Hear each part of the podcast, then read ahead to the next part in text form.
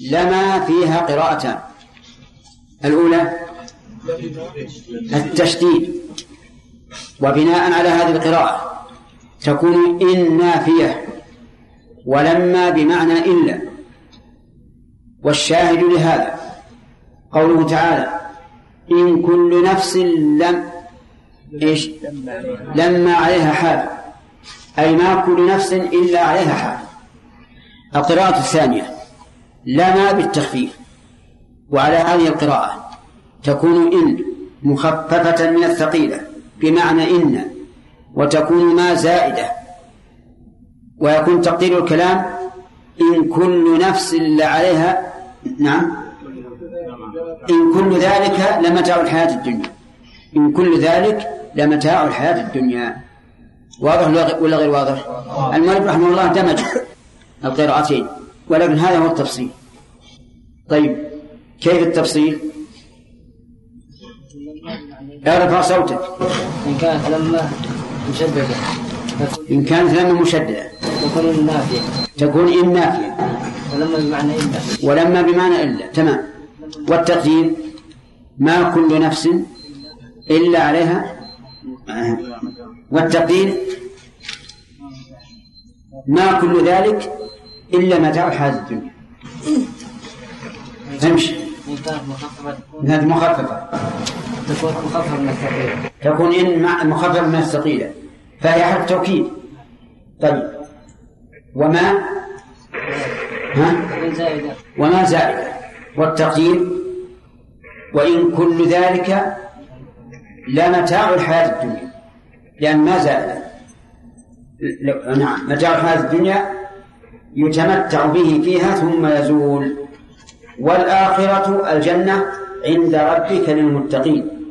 الآخرة لو قيل كل الآخرة الجنة وعرصات القيامة وسلامتهم من من شدة هول القيامة وغير ذلك لكان أعم. فصارت الدنيا للكفار.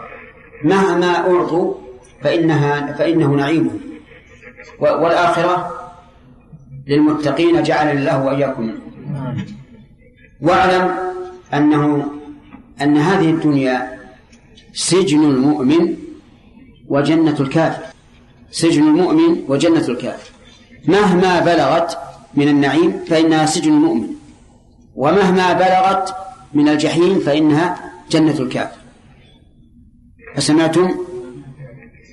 اسمع القصة يا يحيى ماذا قلنا؟ أن الدنيا أن الدنيا هي سجن المؤمن؟ نعم. وجنة الكافر. مهما بلغ من من النعيم فهو سجن سجن المؤمن نعم. مهما بلغ من العذاب فهو جنة الكافر. تمام. هذه قصة ذكرها العلماء في ترجمة ابن حجر رحمه الله وكان ابن حجر قاضي القضاة في مصر فمر ذات يوم من بيته إلى مقر عمله على العربة تجرها الخيول أو البغال في موكب مر ذات يوم برجل يهودي. زيات يعني يبيع زيت. فاستوقف اليهودي استوقف قاد القضاة وقال له إن نبيكم يقول الدنيا سجن المؤمن وجنة الكافر. كيف يتفق هذا مع حالي وحالك؟ أنت الآن في نعيم. تجرك الخيول ولك جاه وشرف ومنزلة وهو اليهودي بهذا الذل. ثياب وسخة وتعب. كيف هذا؟ أتدرون ماذا قال؟ قال نعم. أنا ها ما أنا فيه الآن بالنسبة لنعيم الجنة سجن. سجن. لأن نعيم الجنة أعلى وأعظم من هذا. أما بالنسبة لك فأنت في جنة. بالنسبة لعذاب النار. لأنك إن مت على اليهودية فأنت بالنار. ويعتبر ما, ما, ما هو فيه الآن اليهودي يعتبر جنة.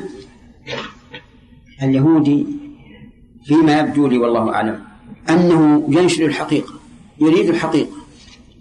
فلما بين له ابن حجر هذا قال أشهد أن لا إله إلا الله وأن محمدا رسول الله. سبحان الله الإنسان العاقل الذي يريد الحقيقة لا بد أن يهتدي. طيب.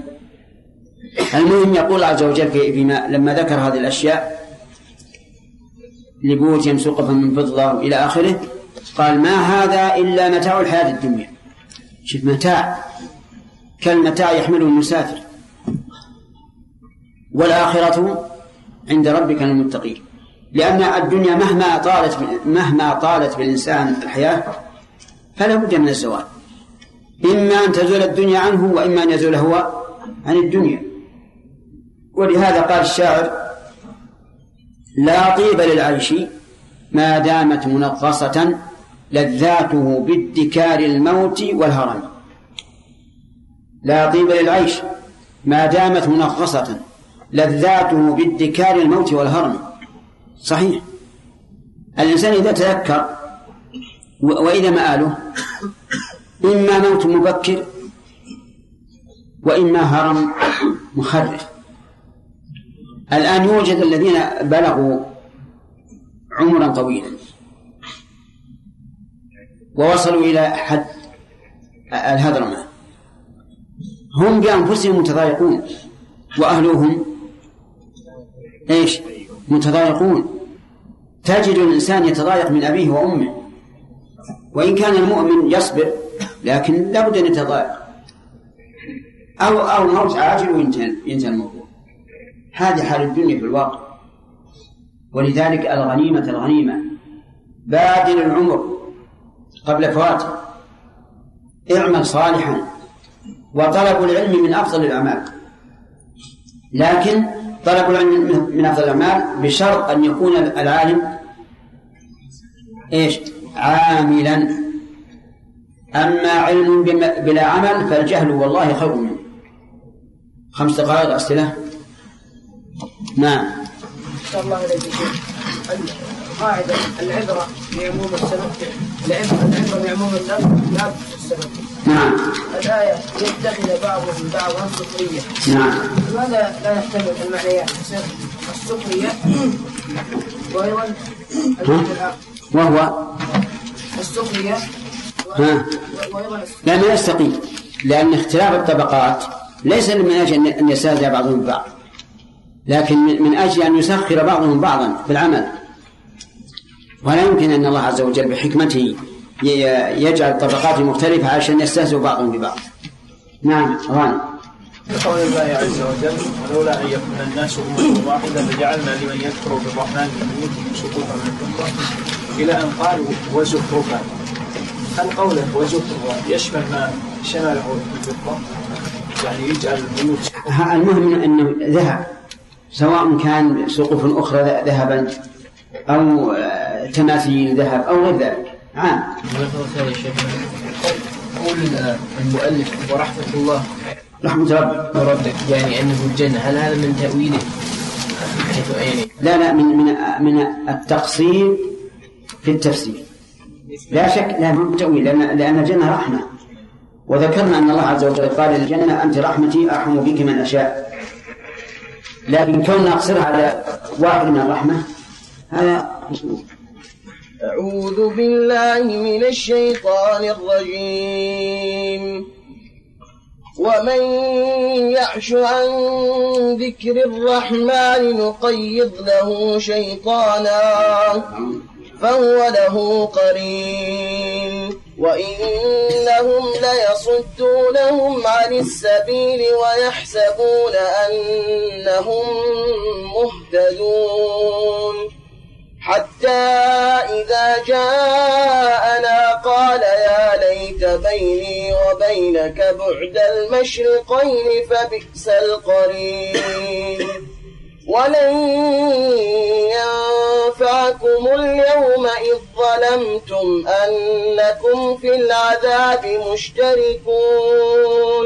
أعوذ بالله من الشيطان الرجيم. قال الله تبارك وتعالى ومن يعش عن ذكر الرحمن لما ذكر أحوال الدنيا وأنه لولا أن يكون الناس أمة واحدة على الكفر لمتع الكفار بما سمعتم. وكانت وهذه الدنيا لا بد أن تحمل الإنسان على الإعراض عن ذكر الله عز وجل.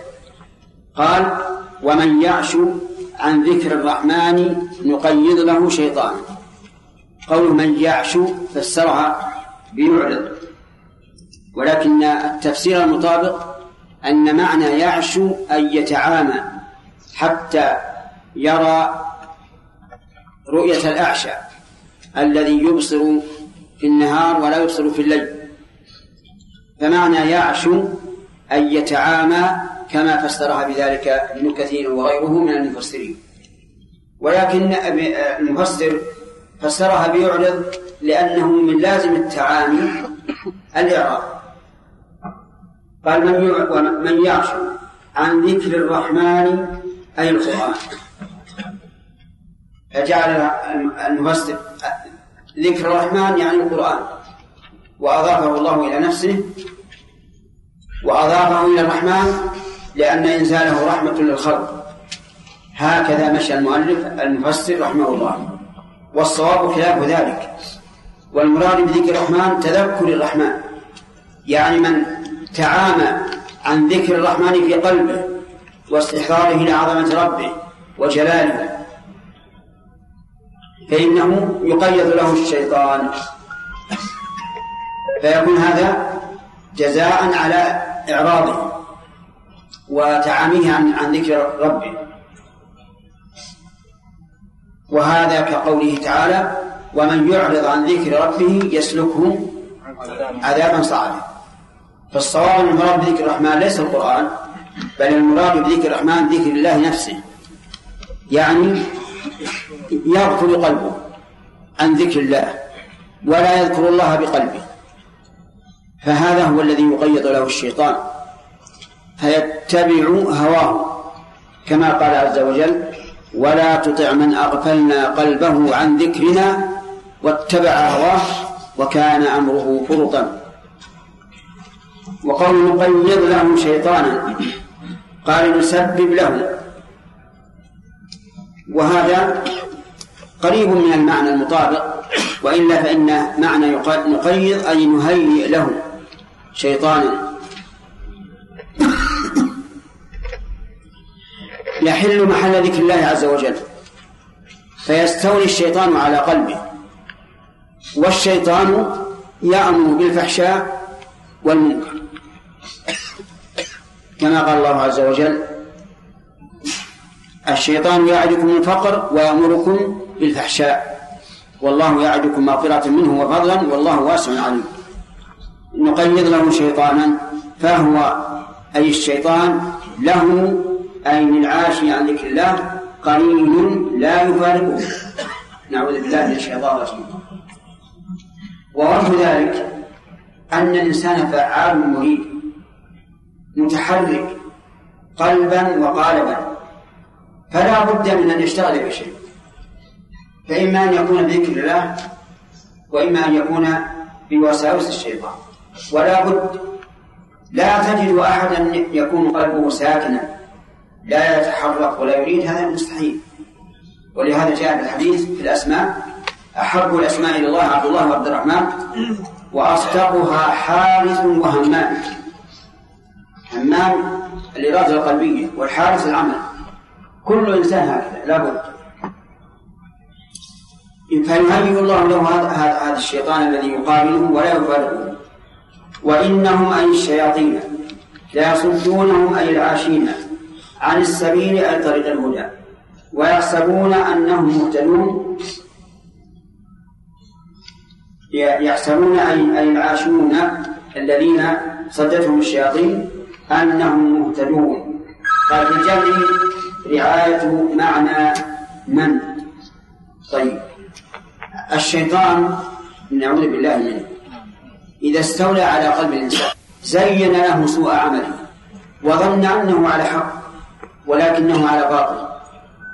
وهؤلاء هم أخسر الناس أعمالا. كما قال تعالى قل هل ننبئكم بالأخسرين أعمالا؟ الجواب؟ لا لا أنا أقول الجواب أنا أقول ما, ما أقول اللي بعده. نعم نعم. نعم. بينه الله. قال الذين ضل سعيهم في الحياة الدنيا وهم يحسبون أنهم يحسنون صنعا. لأن الشيطان زين لهم هذا. وقال أنتم على الحق أنتم الأعلون وسول لهم وأملى لهم حتى تبعوا. ولهذا قال وإنهم يعني الشياطين لا يصدونهم أي العاشين عن السبيل أي سبيل الحق وطريق الهدى ويحسبون الواو تعود على من؟ عاشق تعود على العشي أنهم أي العاشين مهتدون أي على هدى. وهذا غاية ما يكون من الخسران والعياذ بالله. أن يتمادى الإنسان بالباطل ويظن وهو يظن أنه على الحق. قال قال المفسر في الجمع رعاية معنى من؟ الجمع وقول يحسبون وإنهم لا يصدونهم و ففيها رعاية معنى من؟ من في قوله من, من يعشو.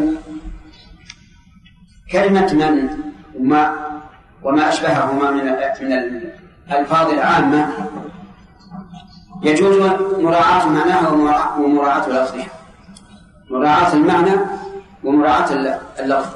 اللفظ مفرد ولا جمع؟ مفرد. ومن يعشو ولذلك عاد الضمير إليه بالمفرد. من يعشو نقيد له أيضا مراعاة اللفظ. فهو له مراعاة اللفظ. وإنهم لا يصدونهم مراعاة المعنى ويحسبون أنهم مهتدون كذلك مراعاة المعنى. واضح؟ إذا إذا أتت كمن موصولة كانت أو شرطية فلك أن تراعي في ضميرها اللفظ فتجعله مفردا. والمعنى فتجعله حسب ما ولد به. وانظر إلى قوله تعالى ومن يؤمن بالله ويعمل صالحا ومن يؤمن بالله ويعمل صالحا يدخله جنات تجري من تحتها الأنهار. كل هذا مراعاة إيش؟ اللفظ خالدين فيها أبدا.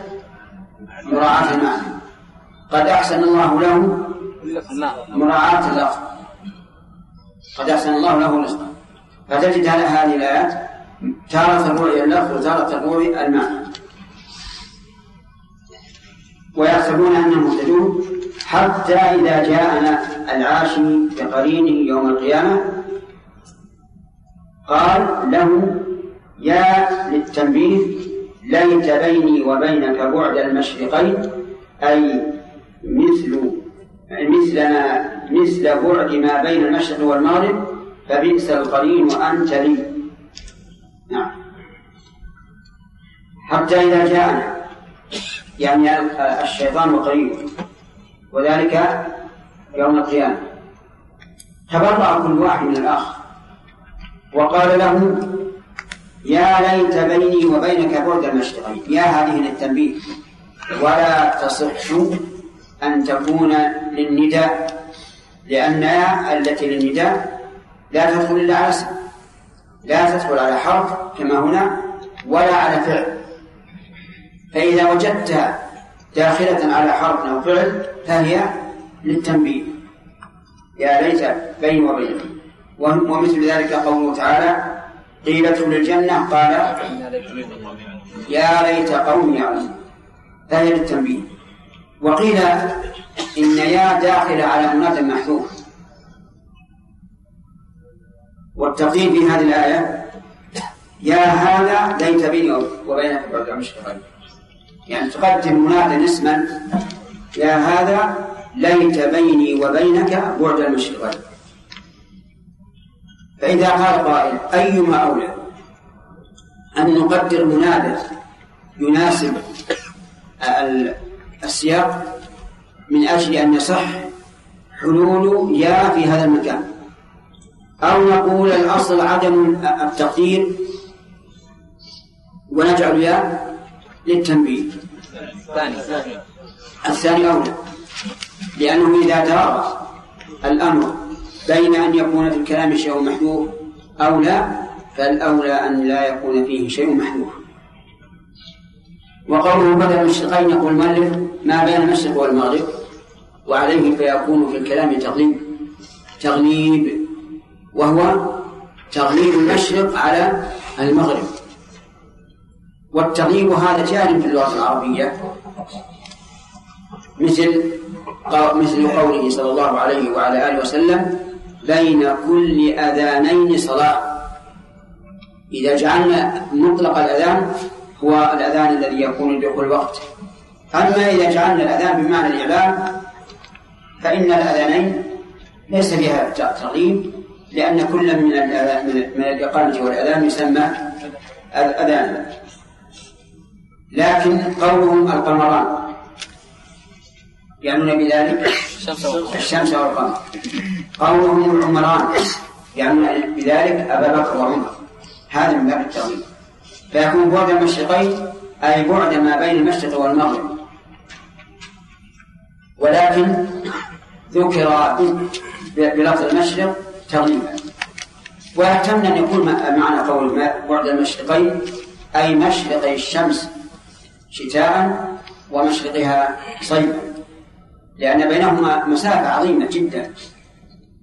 لا يعلم قدرها إلا الله عز وجل. وكلا المعنيين صحيح. يعني سواء جعلنا اللفظ فيه التغليب أو لا. والمراد أن هذا العاشي الذي أضله الشيطان إذا جاء معه يوم القيامة تبرأ منه وقال ليت ليت ليتك بعيدا ليتك بعيد عني وأنا بعيد عنك وقوله فبئس القرين هذه جملة إنشائية للذنب قال المؤلف أنت. يعني أنه قد حذف فيها المخصوص. لأن بئس ونعمة لا بد فيها من فاعل ومخصوص. وتفصيل ذلك في كتب النحو ولا علينا منه في هذا المكان.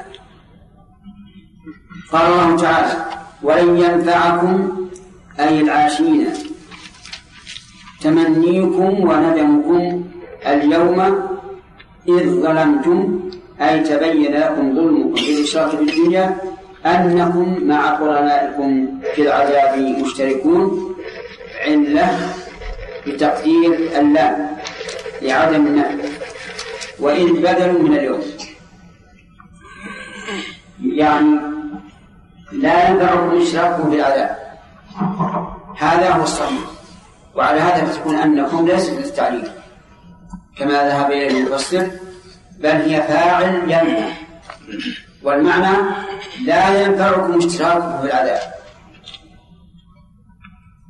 ووجه ذلك أنه جرت العادة أن الإنسان إذا عذب ورأى غيره يعذب هان عليه الأمر وتسلى. في يوم القيامة يشترك أهل النار في العذاب. لكن هل ينفعهم هذا شيئا؟ لا ينفع لا ينفع. فهذا هو الصواب الذي تدل عليه الآية. أما المؤلف فجعل أن أنهم بالعذاب مشتركون علة بتقدير الله. أي لأنهم بالعذاب مشتركون. ولكن هذا بعيد من من, من اللفظ نعود إلى فوائد الآيات. من فوائد الآيات الكريمة. نعم. الآية التي قبلها ما ذكر فوائدها إلا لكن ما ذكرها. لكن سبحان الله. وإن كل ذلك لما متى الحياة الدنيا تكلمنا على ما على لما. نعم. لكن ما نعم. فوائد ما طيب لا. بأس قوله تعالى لما ذكر ما يجعله للكافرين لولا أن يكون الناس أمة واحدة؟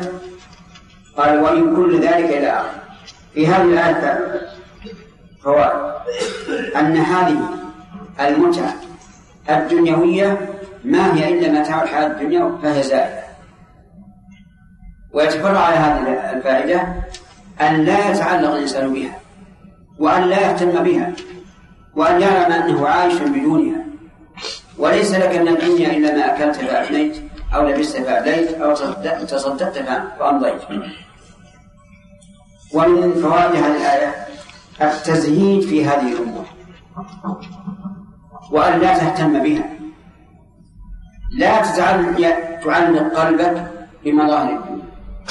فإنك إن فعلت هلكت. ولهذا كان النبي صلى الله عليه وعلى آله وسلم إذا رأى من الدنيا ما يعجبه قال لبيك إن العيش عيش الآخرة. لبيك يعني إجابة لك ليصرف قلبه عن التعلق بما رآه مما يعجبه في الدنيا. ثم وطن النفس وقال إن العيش عيش الآخرة. والله هذا هو الحق. أما عيش الدنيا فإنه مهما طاب لك محفوف بنكد قبله ونكد بعده لأنك لن تحصله غالبا إلا بتعب. ثم إذا حصلته تبقى هل سيبقى لك هذا أو لا؟ أو لا يبقى هل ستبقى له أو لا تبقى؟ ولا بد من أمرين. إما أن تموت وتتركه وإما أن يهلك وأنت حي. ومن فوائد هذه الآية الكريمة البشرى للمتقين وأن لهم الآخرة. فالآخرة خير للمتقين. ففيه البشارة وأن الإنسان المتقي إذا انتقل من الدنيا فلا يندم لأنه انتقل إلى دار أفضل وأحسن مما مما فارقه. وفيه الحث على التقوى. وذلك لأن ذكر الجزاء والثواب يستثير النفس حتى يصل الإنسان إلى الوصف الذي يحصل به على الثواب ثم قال عز وجل ومن يعش عن ذكر الرحمن مقيد له الشيطان إلى آخره في هذه الآية الكريمة فوائد منها التحذير من الغفلة عن ذكر الله. لأنك إذا غفلت عن ذكر الله حل محل ذكر الله إيش؟ وساوس الشيطان. ومن فوائد هذه الآية الكريمة أن الله سبحانه وتعالى يعاقب العبد بما يقتضيه الذنب. وهذا كقوله تعالى فكلا أخذنا بذنبه.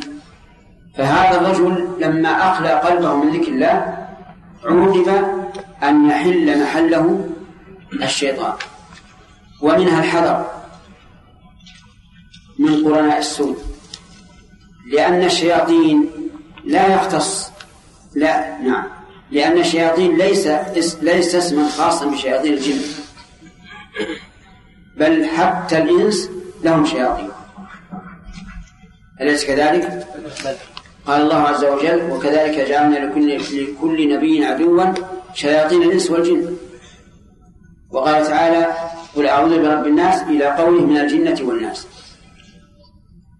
ففي هذا التحذير من قرآن السوء وقد حذر النبي صلى الله عليه وعلى آله وسلم من قرآن من قرآن السوء حيث شبه قرين السوء أو جليس السوء بنافخ الكير إما أن يحرق ثيابك وإما أن تجد منه رائحة كريهة ثم إن الواقع كذلك.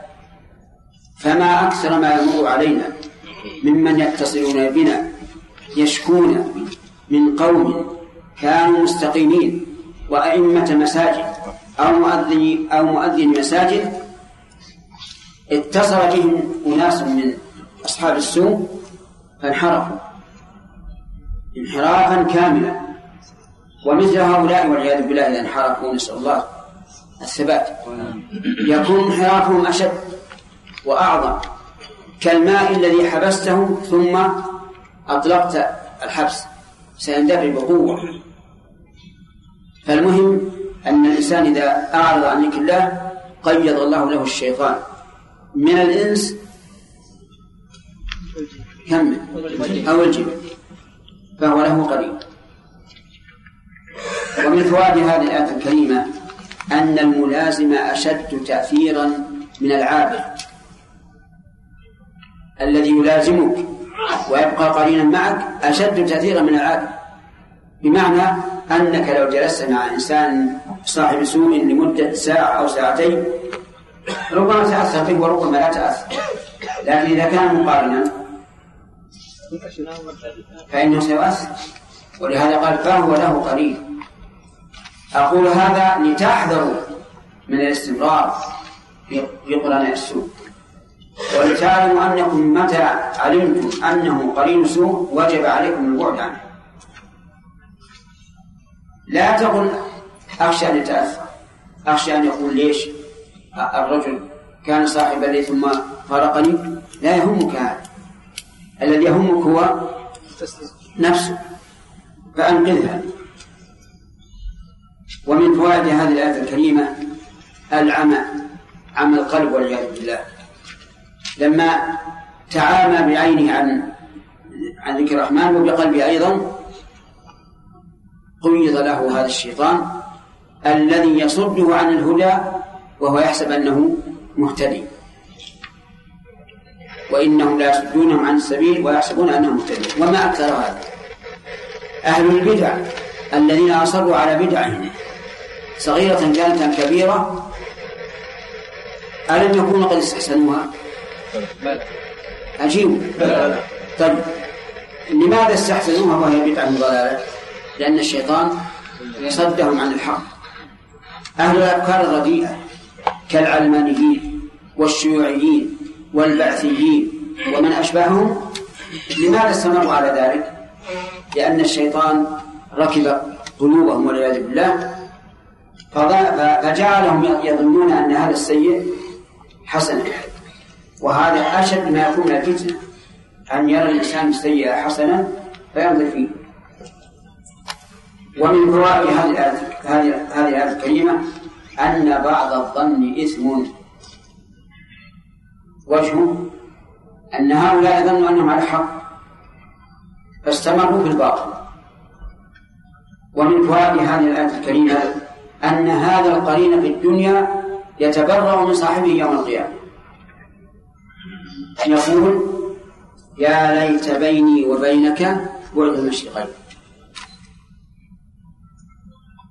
ومن فوائد هذه الآية الكريمة أنه مع تمنيه هذا الذي لن يدرك منه شيئا يثني على قرينه هذا بالذم والقدح.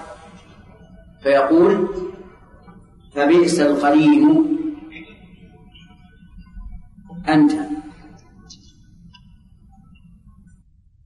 ومن فوائد هذه الآية الكريمة أن من أن من القرناء من هو قرين خير وقرين سوء. وهو كذلك. وقد بين النبي صلى الله عليه وسلم هذا أبين شيء حيث قال مثل الجليس الصالح كحامل المسك. إما أن يحذيك يعني يعطيك هدية وإما أن يبيعك وإما أن تجد منه رائحة طيبة. وجليس السوء كنافخ الكير إما أن يحرق ثيابك بالشرر الذي يتطاير من النار إذا نفخت وإما أن تجد منه رائحة كريهة. من فوائد هذه الآية الكريمة ولينفعكم اليوم ظلمتم أن المشتركين في عذاب الآخرة لا ينفعهم الاشتراك. بخلاف الاشتراك في عذاب في الدنيا فإنه يسلي الإنسان ويهون عليه. ولهذا قالت الخنساء في نداء أخيها صخر. ولولا كثرة الباكين حولي على إخوانهم لقتلت نفسي. وما يكون مثل أخي ولكن أسلي النفس عنه بالتأسي.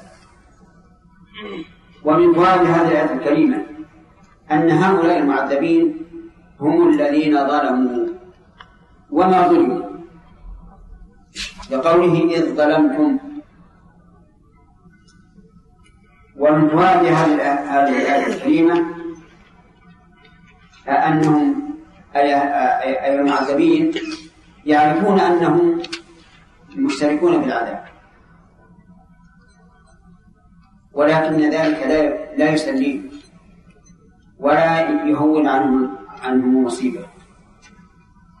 ثم قال الله تبارك وتعالى أفأنت تسمع الصم أو تهدي العمي ومن كان في ضلال مبين؟ بين. أي فهم لا يؤمنون. الهمزة للنفي. يعني أنك لا تسمع السنة ولا تهدي العمر لأن هذا موكول إلى الله عز وجل. و ومن كان في ضلال مبين أي بين. والمراد بالسماع هنا إسماع الهدى. والمراد بالهدي هدي الهدى.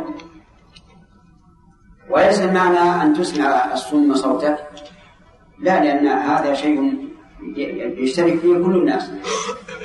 لكن إذا كان خطاب الرسول عليه الصلاة والسلام صار المراد بالإسماع هنا إسماع إسماع الحق. والمراد بالهدي الهدي إلى الحق. في هذه الآية الكريمة تسلية النبي صلى الله عليه وعلى آله وسلم حيث كان يندم على عدم اهتداء الناس. فبين الله له أن الأمر ليس إليه بل إلى الله. وحينئذ تهون عليه المصيبة. ويرضى ويسلم عليه الصلاة والسلام. ومن فوائد هذه الآية الكريمة أن الكفار بمنزلة أهل الصمم الذين لا يسمعون. وقد وصفهم الله تعالى في في آية أخرى بأنهم سم بكم عمي فهم لا يعقلون. أو صم بكم عمي فهم لا يرجعون ومن فوائد هذه الآية الكريمة أن العمى سبب أن يتيه الإنسان عن الطريق لقوله أو تهدي العمي. ومن فوائد هذه الآية الكريمة أن من كان في ضلال مبين أي منغمسا في الضلال فإنه لا يهتدي في الغالب نعم خمس دقائق. أسئلة؟ شيخنا الله يحفظك بالنسبة ل ومن يعش. نعم. هل هذا يكون التقصير في أمور الطاعات أو انتهاك المحرمات؟ لهذا الآية مسألة قلبية. من يعش يتعامل يعني ليس لها علاقة بالجوارح؟ نعم هو إذا صلح القلب صلحت الجوارح. إذا صلح القلب صلحت الجوارح نعم. المشارق أحيانا تأتي قراب مفردة. إيش؟ رب المشرقين أحيانا تأتي مفردة وأحيانا تأتي جمع. أحيانا تأتي تثنية المشارق والمشرق والمشرقين. نعم تأتي على هذه الأمر الثلاثة ولا منافاة بينها فقوله تعالى رب المشرق والمغرب لا إله إلا هو هذا مفرد. والمراد بالمشرق هنا الجهة. لأن الجهة لأن الجهات أربع شرق وغرب وجنوب وشمال. فالمشرق يعني جهة المشرق المغرب يعني جهة المغرب. أما رب المشارق والمغارب بالجمع فالمراد مشارق النجوم والكواكب والشمس والقمر لأن كل واحد منها له, له مشرق أو المراد المشارق مشارق الشمس لأن كل يوم للشمس مشرق كل يوم لها مشرق ولولا ذلك ما ما, ما رأيت تتنقل من الشمال إلى الجنوب ومن الجنوب إلى الشمال. أما رب المشرقين ورب المغربين المثنى فالمراد مشرق.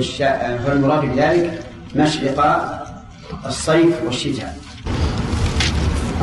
نعم شيخ أثابكم الله بالنسبة لقرناء السوء بالنسبة لقرناء السوء نعم. إيش؟ كان- إذا كان هناك إنسان منحرف إذا كان ناس إذا كان هناك إنسان منحرف يظن يظن الإنسان أنه إذا كان معه ربما يدعوه. إيه؟ نعم هل يعني هل يصاحبه إيه؟ أو يصادقه أي نعم. ما ما صحيح.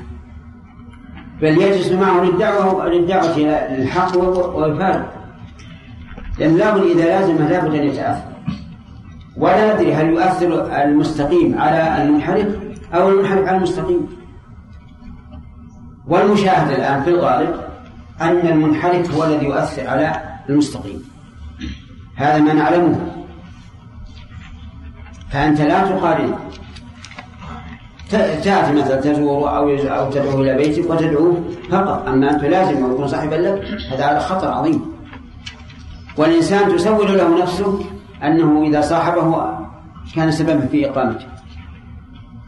ويكون الأمر بالعكس. مثل المرأة يخطبها إنسان منحرف. وترغب أن تتزوجه. وتقول في نفسها أو يقول وليها يهديها الله لعل الله يهديه إذا إذا إذا تزوج ويكون الأمر في العكس. هذه المرأة المستقيمة تكون منحرفة بواسطة هذا الزوج. نعم. واجب الإنسان إذا كان الأخ مستقيم ثم انحرف. من أي ناحية ما واجب أو بتركه ما بالكلية لأن الانحراف هو يكون كما ذكرت المشايخ يعني يصب على المعاصي وعلى الدنيا ليش ما يدعو؟ أليس النبي صلى الله عليه وسلم يدعو عشيرته الأقربين؟ أيضا ما لماذا لا يدعو؟ يدعوه ويغلق الباب عليه كيف حصل؟ يحبسه؟ لا إذا أتى إليه يدعوه طيب. يصد الباب عنه آه. ويتهرب عنه نفس المبنى نعم خلاص لا لا يهم يعني ينتهز فرصة أخرى ويدعو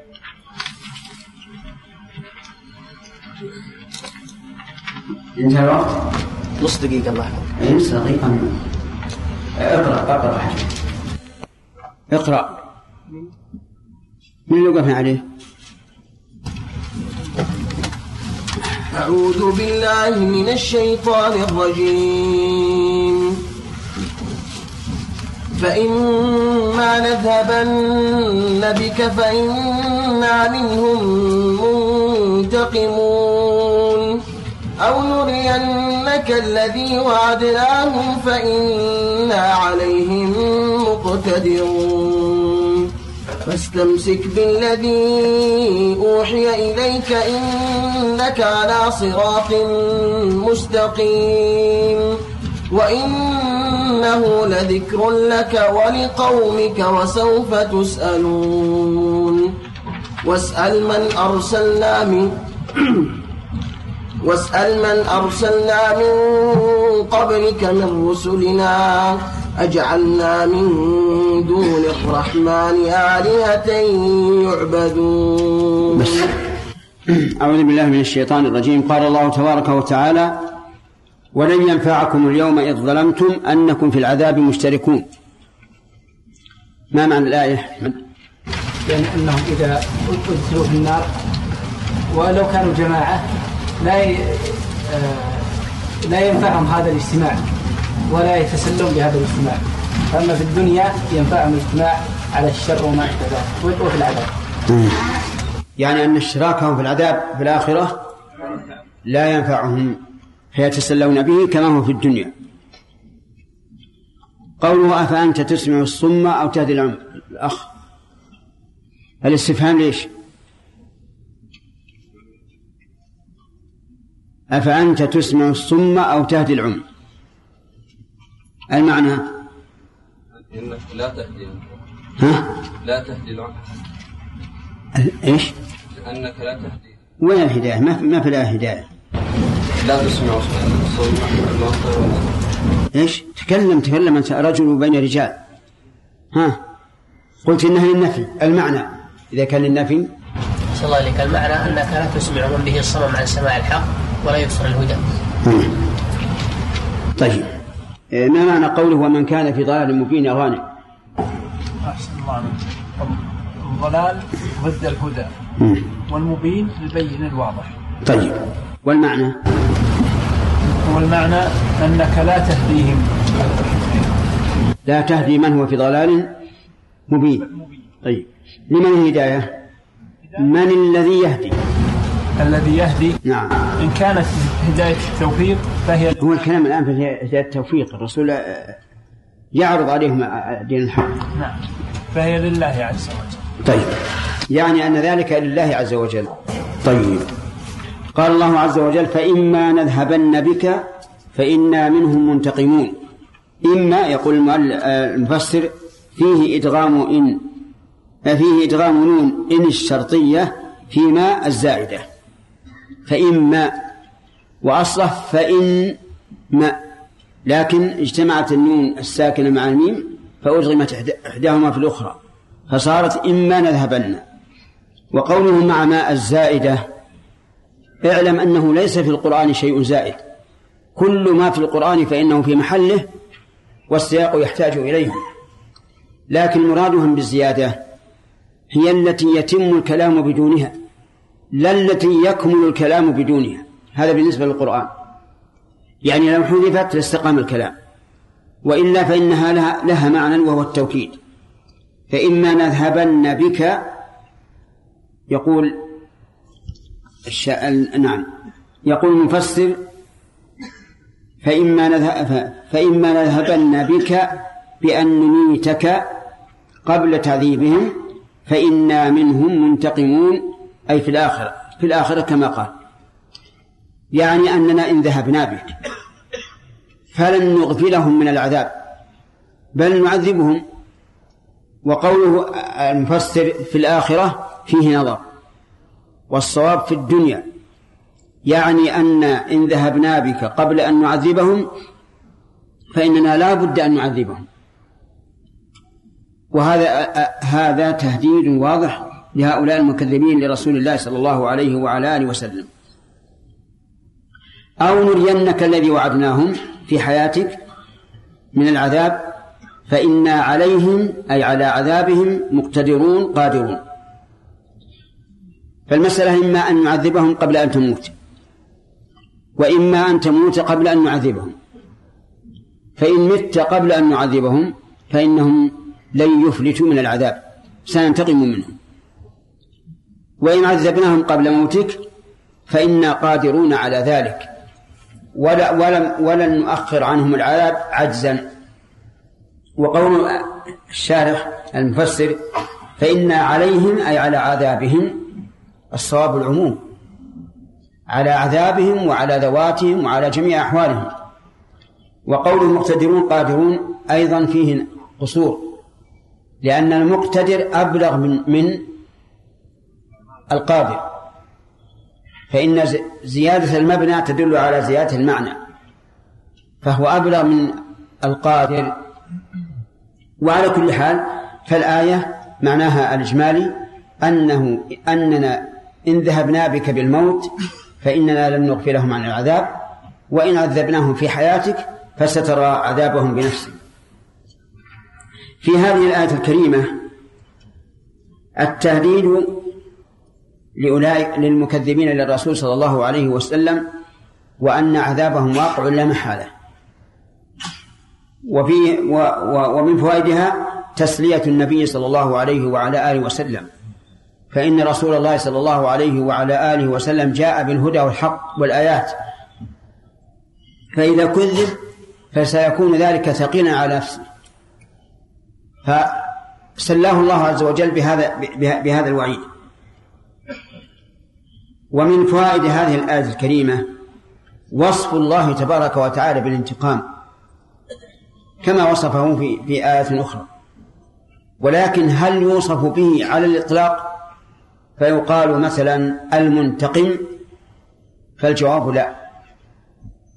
لأن كلمة المنتقم ليست مدحا في ذاتها حتى تقابل بما يكون سبب الانتقام. ولهذا تجد تمر بنا أسماء الله الحسنى التي عدها بعض الناس منها المنتقم.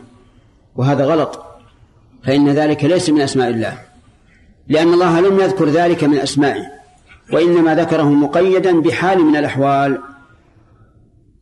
هنا فإن منهم منتقمون مقيد بحال من الأحوال وهي تكذيب هؤلاء. وهو كقوله تعالى فإنا من المجرمين منتقمون. ومن فوائد هذه الآية الكريمة عظمة الله عز وجل حيث وصف نفسه بالجمع. ومن المعلوم أنه ليس المراد بالجمع التعدد لأن الله إله واحد. لكن المراد بالجمع هنا التعظيم. ومن فوائد هذه الآية الكريمة أن الوعد يأتي في الشر والعقوبة خلافا لمن قال الوعد في الخير والإيعاد في الشر. وأنشد على ذلك قول الشاعر وإني وإن أوعدته أو وعدته لمخلف إيعادي ومنجز موعدي. فالصواب أن معناهما أنها تطلق على هذا وعلى هذا. فهنا قال الذي وعدناهم وعلى قياس قول البيت يكون التعبير الذي أوعدناه. نعم. ولكن الصحيح أنها جائزة لهذا وهذا. ومن فوائد هذه الآية الكريمة بيان غلبة غلبة قدرة الله عز وجل على كل قدرة. لقوله فإنا عليهم مقتدرون. وهو كذلك. ولما قالت عاد من أشد منا قوة؟ قال الله عز وجل أولم يروا أن الله الذي خلقهم هو أشد منهم قوة. فلا قوة تمانع قوة الله عز وجل ولا قدرة تمانع قدرته بل هو العزيز الغالب على كل أحد. قال الله تعالى فاستمسك بالذي أوحي إليك أي القرآن إنك على صراط مستقيم طريق مستقيم. استمسك بمعنى تمسك لكن زيدت حروفها للمبالغة أي تمسك تمسكا قويا. بالذي أوحي إليك والموحي هو الله عز وجل. والموحى القرآن. وإنما قال بالذي أوحي إليك ليثبت رسالته. وإلا لو قال بالقرآن كفى. لكن من أجل تثبيت الرسالة قال بالذي أوحي إليك. والوحي هو إنباء الله سبحانه وتعالى لرسله بما يشرعه لعباده. بالذي أوحي إليك. إنك على صراط مستقيم. أمر وتثبيت. الأمر استمسك بالذي أوحي إليك. التثبيت إنك على صراط مستقيم. وإذا كان على صراط مستقيم فإن العقل يقتضي أن لا يحيد عنه بل أن يستمسك به تماما. والصراط هو الطريق الواسع المستقيم. هذا الصراط. فالطريق الضيق لا يسمى صراطا. والطريق المعوج يمينا وشمالا لا يسمى صراطا. لا يسمى صراطا إلا ما كان طريقا واسعا مستقيما. كما قال الله تعالى اهدنا الصراط المستقيم. أي الطريق الواسع المستقيم. إنك على صراط مستقيم. وإنه لذكر لشرف لك ولقومك لنزوله بلغتهم وسوف تسألون عن القيام بحقه. وإنه أي القرآن الذي أوحي إلى الرسول صلى الله عليه وسلم لذكر لك أي لشرف على ما فسره به المفسر أي أنكم تشرفون به لنزوله بلغتكم ولكونه نزل على واحد منكم فهو شرف. هذا ما ذهب إليه المؤلف ولا مانع منه. لكن الصواب أن المراد بالذكر هنا التذكير. يعني وإن هذا الذي أوحي إليك لتذكير لك ولقومك. فإن قال قائل يرد على هذا أنه تذكير لكل الناس. فالجواب أن هذا كقوله تعالى هو الذي بعث في الأميين رسولا منهم مع أنه بعث لجميع الناس. وقول وسوف تسألون. سوف تسألون عن إيش؟ يقول عن القيام بحق عن القيام بحقه. ومن حقه العمل به. ومن حقه إبلاغه للناس. ولهذا يعتبر العرب هم الإشعاع لعامة الناس في نقل الشريعة الإسلامية. من في الجزيرة حين نزل الوحي؟ ليس فيها إلا عرب. هؤلاء العرب بثوا الإسلام في جميع أقطار الدنيا. وهذا من حقه. سوف تسألون عما فيه من من من الأمر بالجهاد. هل جاهدتم أم لا؟ سوف تسألون عن تنفيذ جميع شرائعه. ولهذا كلام المؤلف هنا جيد عن القيام بحقه. قال تعالى واسأل من أرسلنا من قبلك من رسلنا أجعلنا من دون الرحمن أي غيره آلهة يعبدون. اسأل الخطاب للنبي صلى الله عليه وسلم لقوله من أرسلنا من قبلك من رسلنا أجعلنا من دون الرحمن آلهة يعبدون وسوف يكون الجواب نعم ولا لا؟ لا. والمقصود من هذا الأمر هو إقامة الحجة على المشركين الذين يعبدون مع الله إلها آخر. يقول النبي يقول للنبي صلى الله عليه وسلم اسأل جميع الرسل السابقين هل جعلنا من دون الرحمن آلات يعبدون حتى يقوم هؤلاء المشركون فيعبدون مع الله غيره؟ ففيه إقامة الحجة على المشركين أن جميع الرسل السابقين ليس فيهم من يحل الإشراك بالله عز وجل. فإن قال قائل كيف يسأل من أرسل الله من الرسل قبله وهو لم يدركهم؟ فالجواب أن هذا من, أساليب اللغة العربية. والمعنى إنك إن تسأل على الفرض والتقدير فلن تجاب بنعم بل سيكون الجواب لا. فهو من باب التحدي لهؤلاء المشركين الذين يدعون أنهم على حق. أجعلنا أي صيرنا من دون الرحمن آلهة يعبدون. قيل هو على ظاهره بأن جمع له الرسل ليلة الإسراء يعني وسألهم لكن هذا القول ضعيف. لأن جميع الأحاديث الواردة في الإسراء ليس فيها هذا ثم إن المقصود بالإسراء إظهار شرف النبي صلى الله عليه وعلى آله وسلم بل هذا من مقصود الإسراء إظهار شرفه على على الرسل. فكيف يوجه إليهم هذا السؤال؟ فهذا القول ضعيف جدا ولا وجه له. نعم. وقيل المراد أمم من أهل الكتابين. وهذا أيضا آه، ليس بصواب. يعني هؤلاء يقولون المعنى اسأل من أرسلنا من قبلك من رسلنا يعني اسأل الأمم الذين أرسل إليهم وهؤلاء باقون إلى بعثة إلى بعثة النبي صلى الله عليه وعلى آله وسلم. وهذا ضعيف. مخالف لظاهر القرآن. القرآن يقول اسأل من أرسلنا من قبلك من رسلنا. والأمم التابعة للرسل فيهم مشركون فالنصارى أقرب الأمم فيهم مشركون.